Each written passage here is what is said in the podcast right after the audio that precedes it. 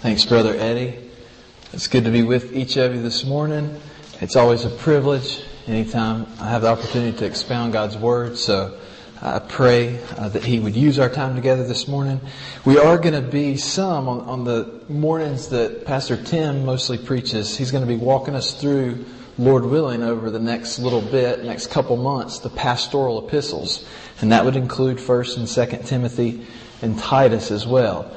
And as I've had some time this week just to read and study there's just so much here. It's been so encouraging to me. And there's so much here, I think, not only for our individual lives as Christians, um, but also a whole lot about what it means to be a faithful church. And so I pray that the Lord would really use it in our time together. Well, let me pray as we look at this passage together this morning. Father God, it is a privilege to be with your people. It's a privilege to have your word and have the opportunity to open your word. Lord, thank you that I don't have to get up here in my own uh, strength and cleverness and come up with something wise to say. Lord, you have given us uh, the very scriptures, the very word of God. And so, Lord, I pray this morning that you would just use me as an instrument uh, to share your word with your people. Lord, knowing that we need it. Our souls desperately need it. We're hungry. We're thirsty. So would you fill us this morning? Would you change our hearts? Uh, give us ears that are attentive to listen, hearts that are open.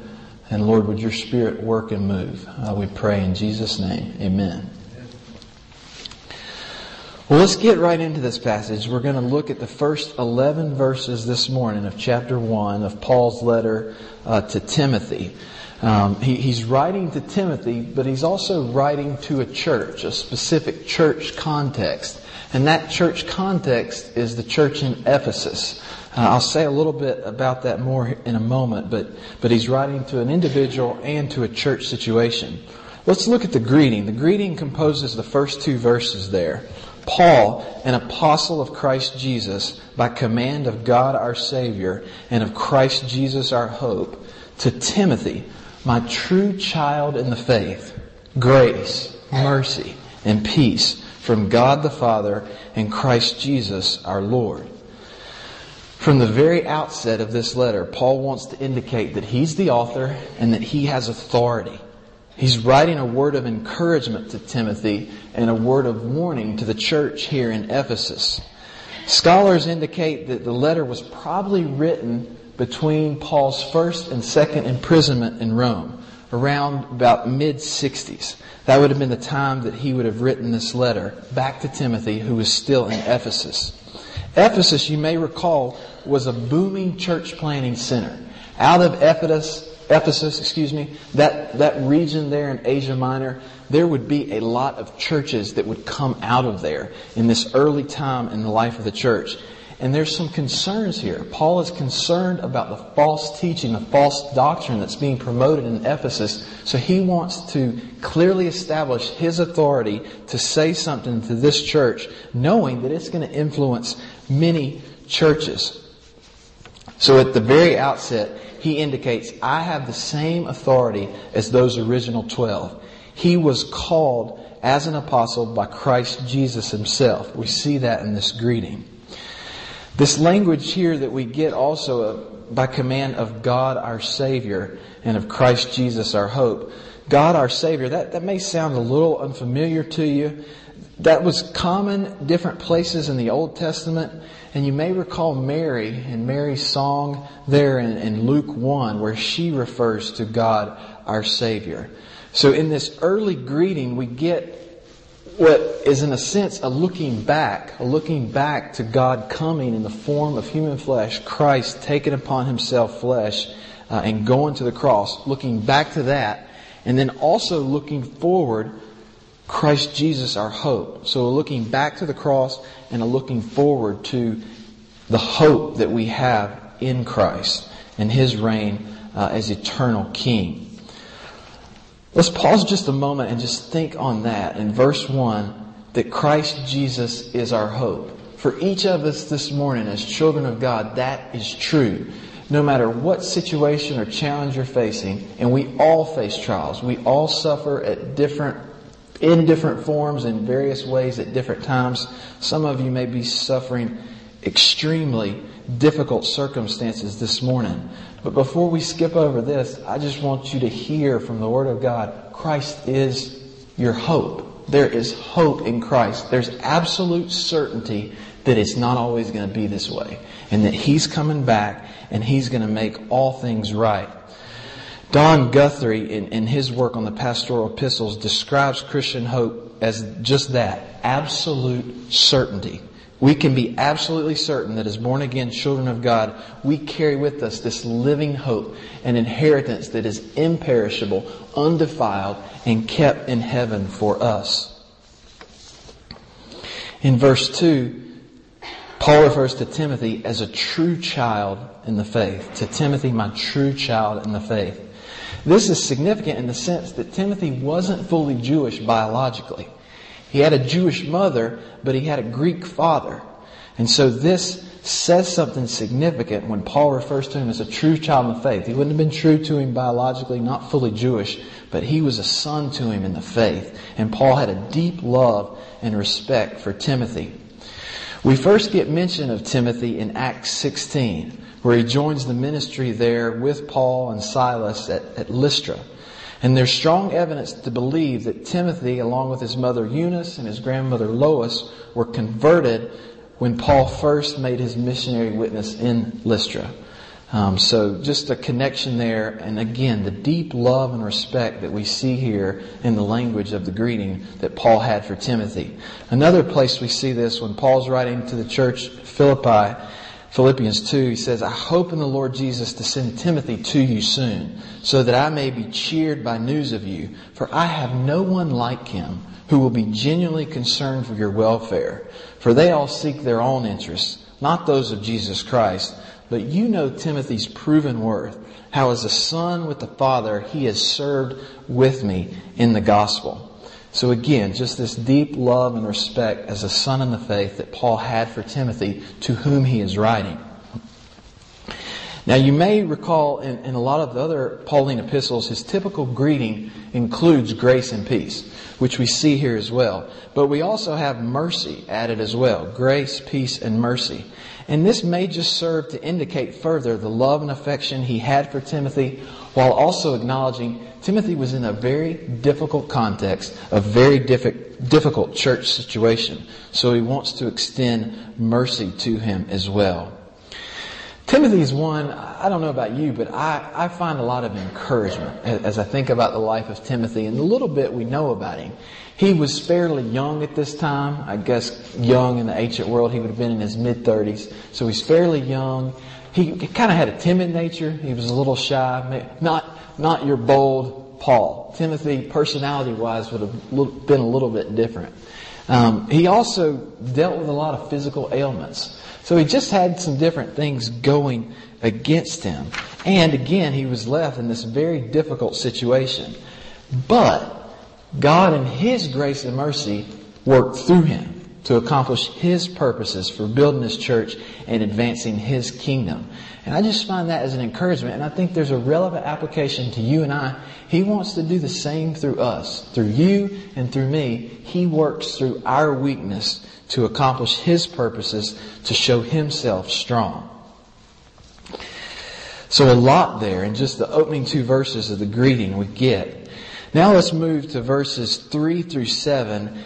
And, and what we see here through the rest of these verses that I'm going to look at this morning, 3 through 11, is a warning.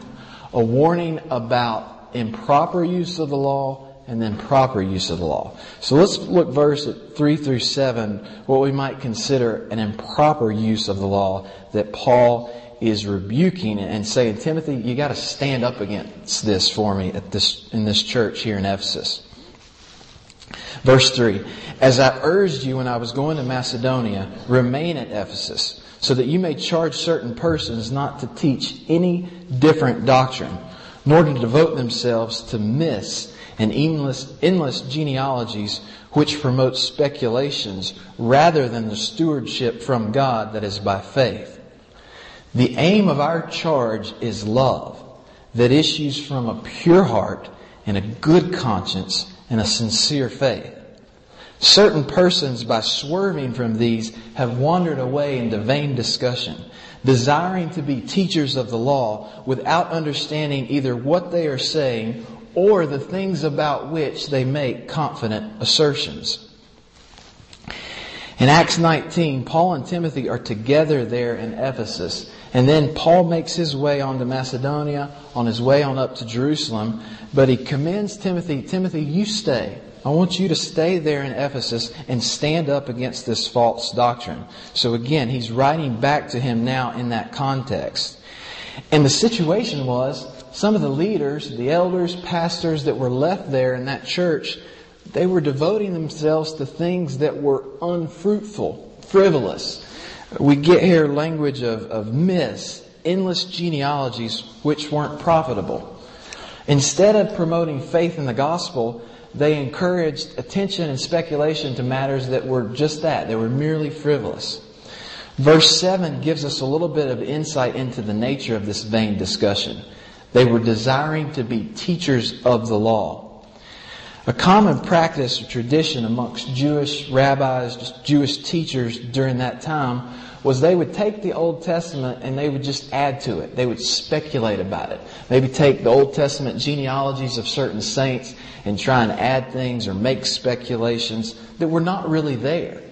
Two books that circulated during this time, one the Book of Jubilees and, the, and another the Biblical Antiquities of Philo, that, that was essentially what they were composed of. All of these speculations about things that they weren't really certain of. And so they were adding, in a sense, what you might call a, a Pharisaical flavor to the Old Testament. And they began to teach these things confidently and boldly. We get that here in what Paul says. Avoiding the one true gospel, they did this boldly and confidently. And it's this that Paul issues a stern warning and rebuke, urging Timothy, you've got to stand up against this.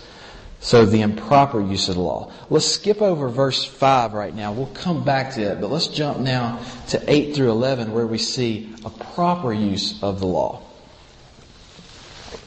Now we know that the law is good if one uses it lawfully, understanding this, that the law is not laid down for the just, but for the lawless and disobedient, for the ungodly and sinners, for the unholy and profane, for those who strike their fathers and mothers, for murderers, the sexually immoral, men who practice homosexuality, enslavers, liars, perjurers, and whatever else is contrary to sound doctrine, in accordance with the gospel of the glory of the blessed God with which I have been entrusted.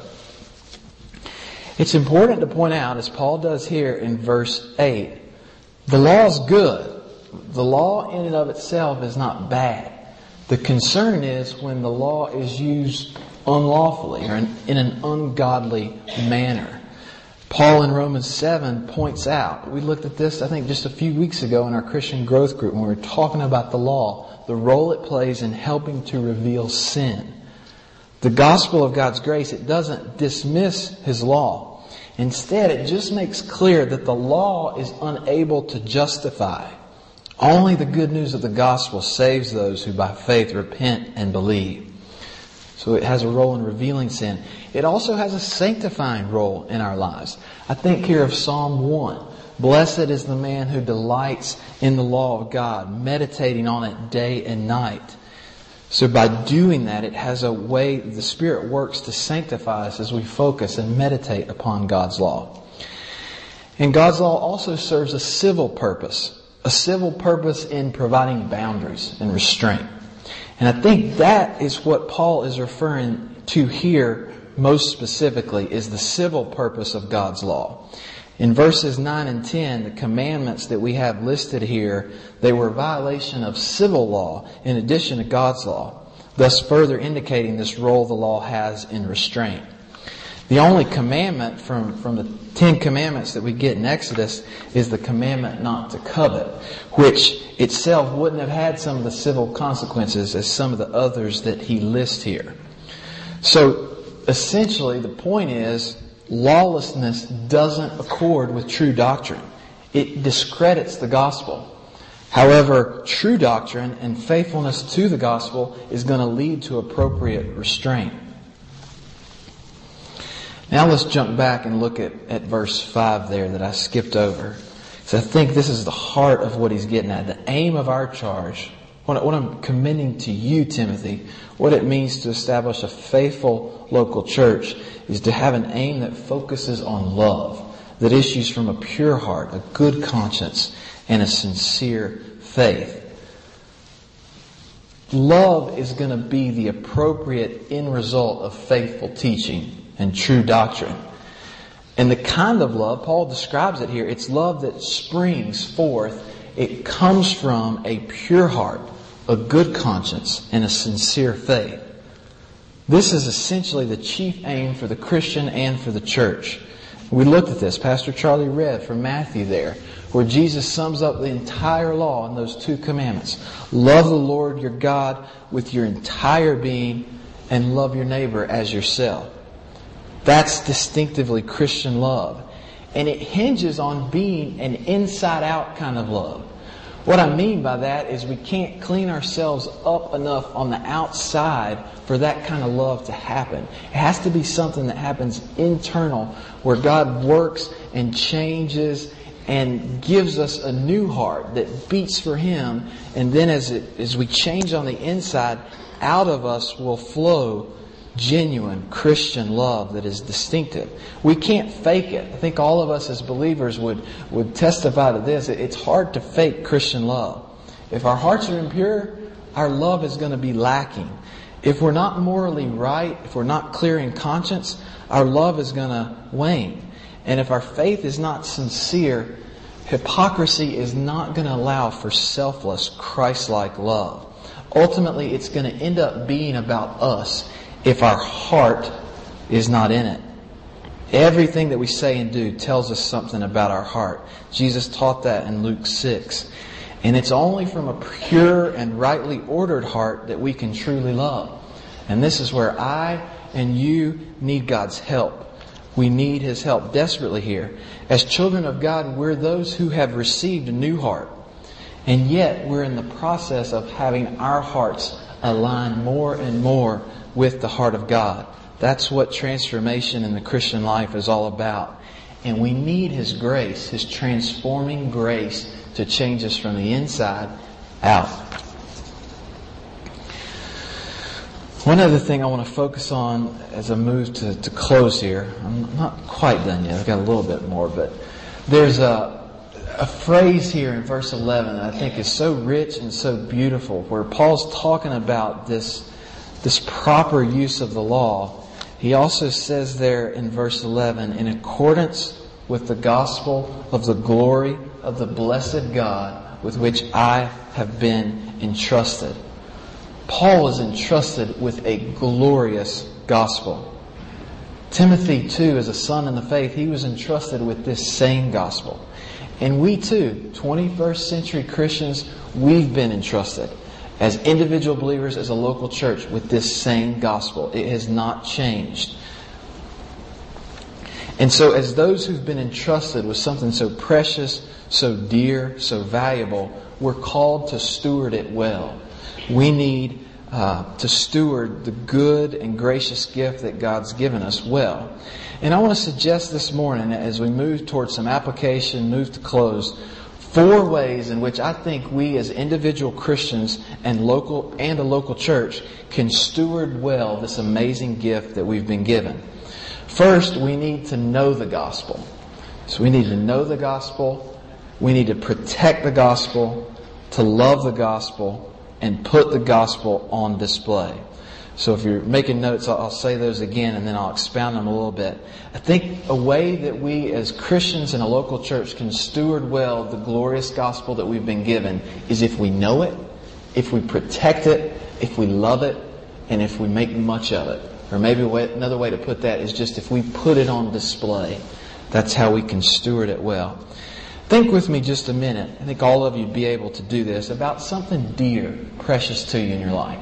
It could be a parent, grandparent, son, daughter, grandson, niece, nephew, an organization you're part of. Just, just think of something that is precious and dear. Now, when you think about that person, you want to get to know them, right? You want to know everything about them. You want to know what they like to do, what they don't like to do, what their favorite foods are. Um, you want to protect them. You want to do whatever you can to provide for them and take care of them. You want to make much of them in ways that are appropriate. I know grandparents, they love to put their grandchildren on display, right? If they can have them for an afternoon or a morning, they love it. Um, if if you have a grandparent that you love to death, you're going to tell everybody about it. That's just natural for those things in our life that are dear to us, that we love, that we've been afforded, blessed with. In ways that are biblical and appropriate, you do. You want to make them look good. That's just normal and natural. Well, how much more should this be true of our lives as Christians about the good news of Jesus Christ, about all that God has done for us? How much more should we want to know about it, to love it, to protect it, and to put it on display in our lives. So first, we need to know the gospel. We must know it. Simply, it's good news. I know the students probably get tired of hearing me talk about this, but we, we go over it so much. But I think it's so important. And I know many of them, I know Haley Short and Jessica Short, they probably could walk you through it right now. The gospel's good news because it's bad news, and that bad news means we have a problem. problem.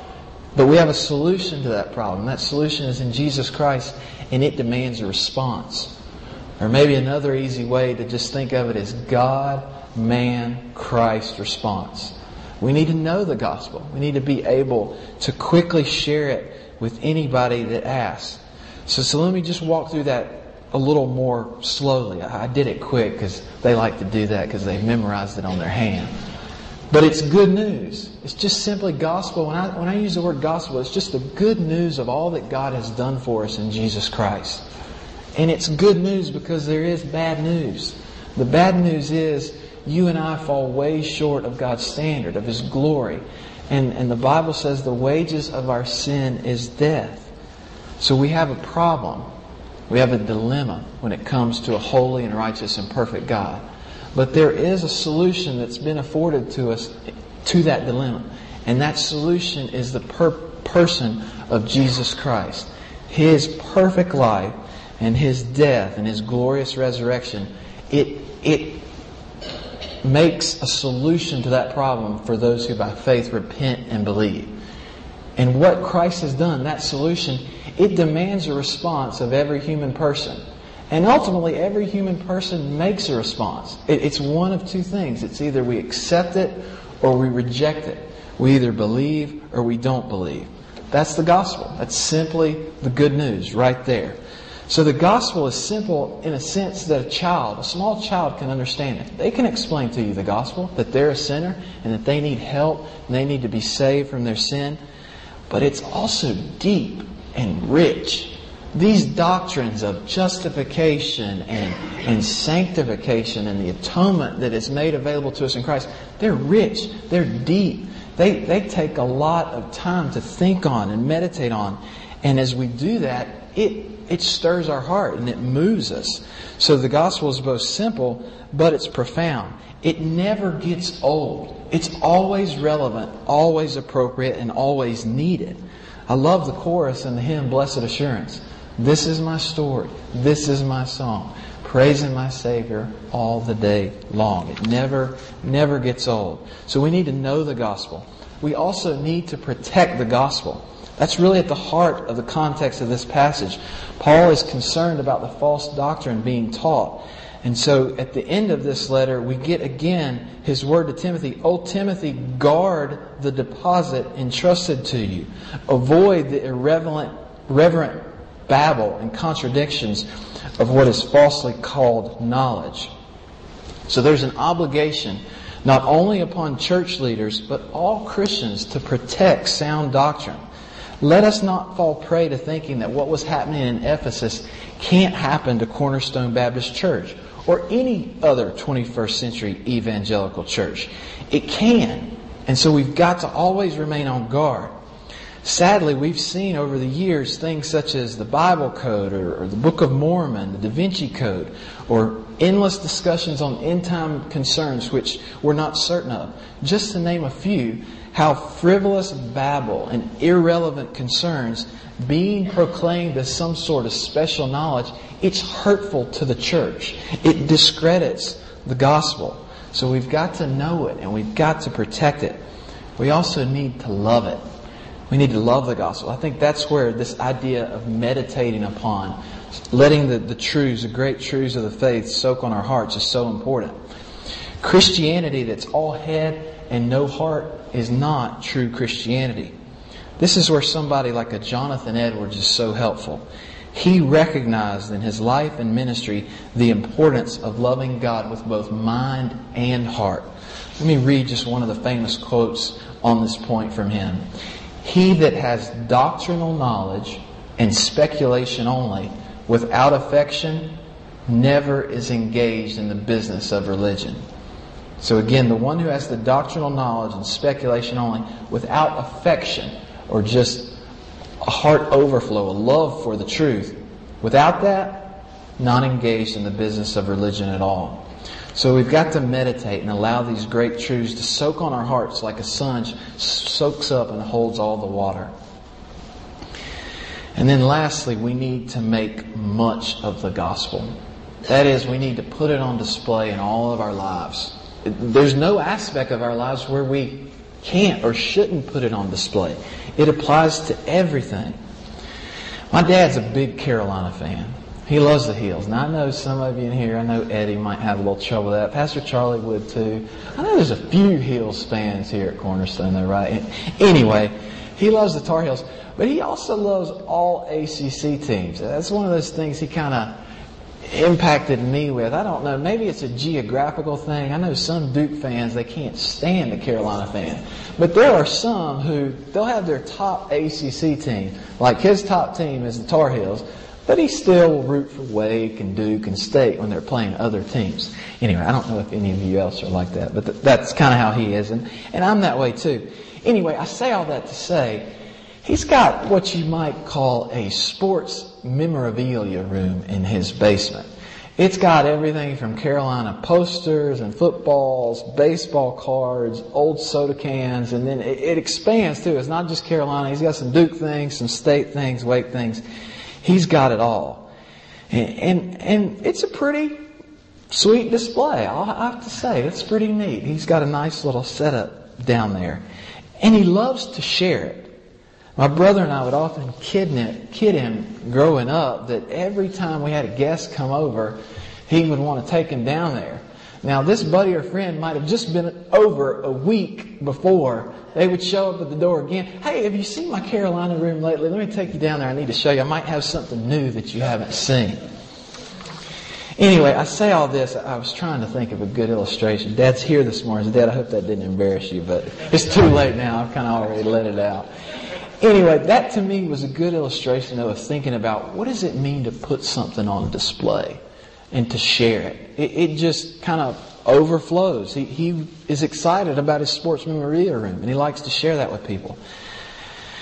I know at times in my own life, I'm not that eager to share the good news of Christ with someone. It, it doesn't just always overflow from my talk.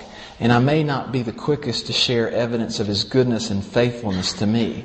But, but I should. And my prayer is, Lord, Lord, change me so that that is the case, where folks just, they just see it as an overflow. I can't help but talk about all that God's done for me in Christ and how He's been faithful and good to me. I think that's, that's at the heart of what it means to put the gospel on display. We also have an opportunity to put it on display when we encounter the lows. As we encounter suffering and various trials that we all face in this broken world, um, our response is going to indicate to others what's our greatest love, where ultimately is the source of our joy uh, and the focus of our hope. So as we encounter suffering, we have an opportunity to put the gospel on display. And another great place, again, there's so many applications I could go here, but I think another important one to mention, and in this context as well, this passage of 1 Timothy, we have an opportunity to put it on display in our relationships. In marriage, husbands, as we love our wives as Christ loved the church, we put the gospel on display. As we tell them, I'm sorry for how my sin has hurt you. Will you forgive me?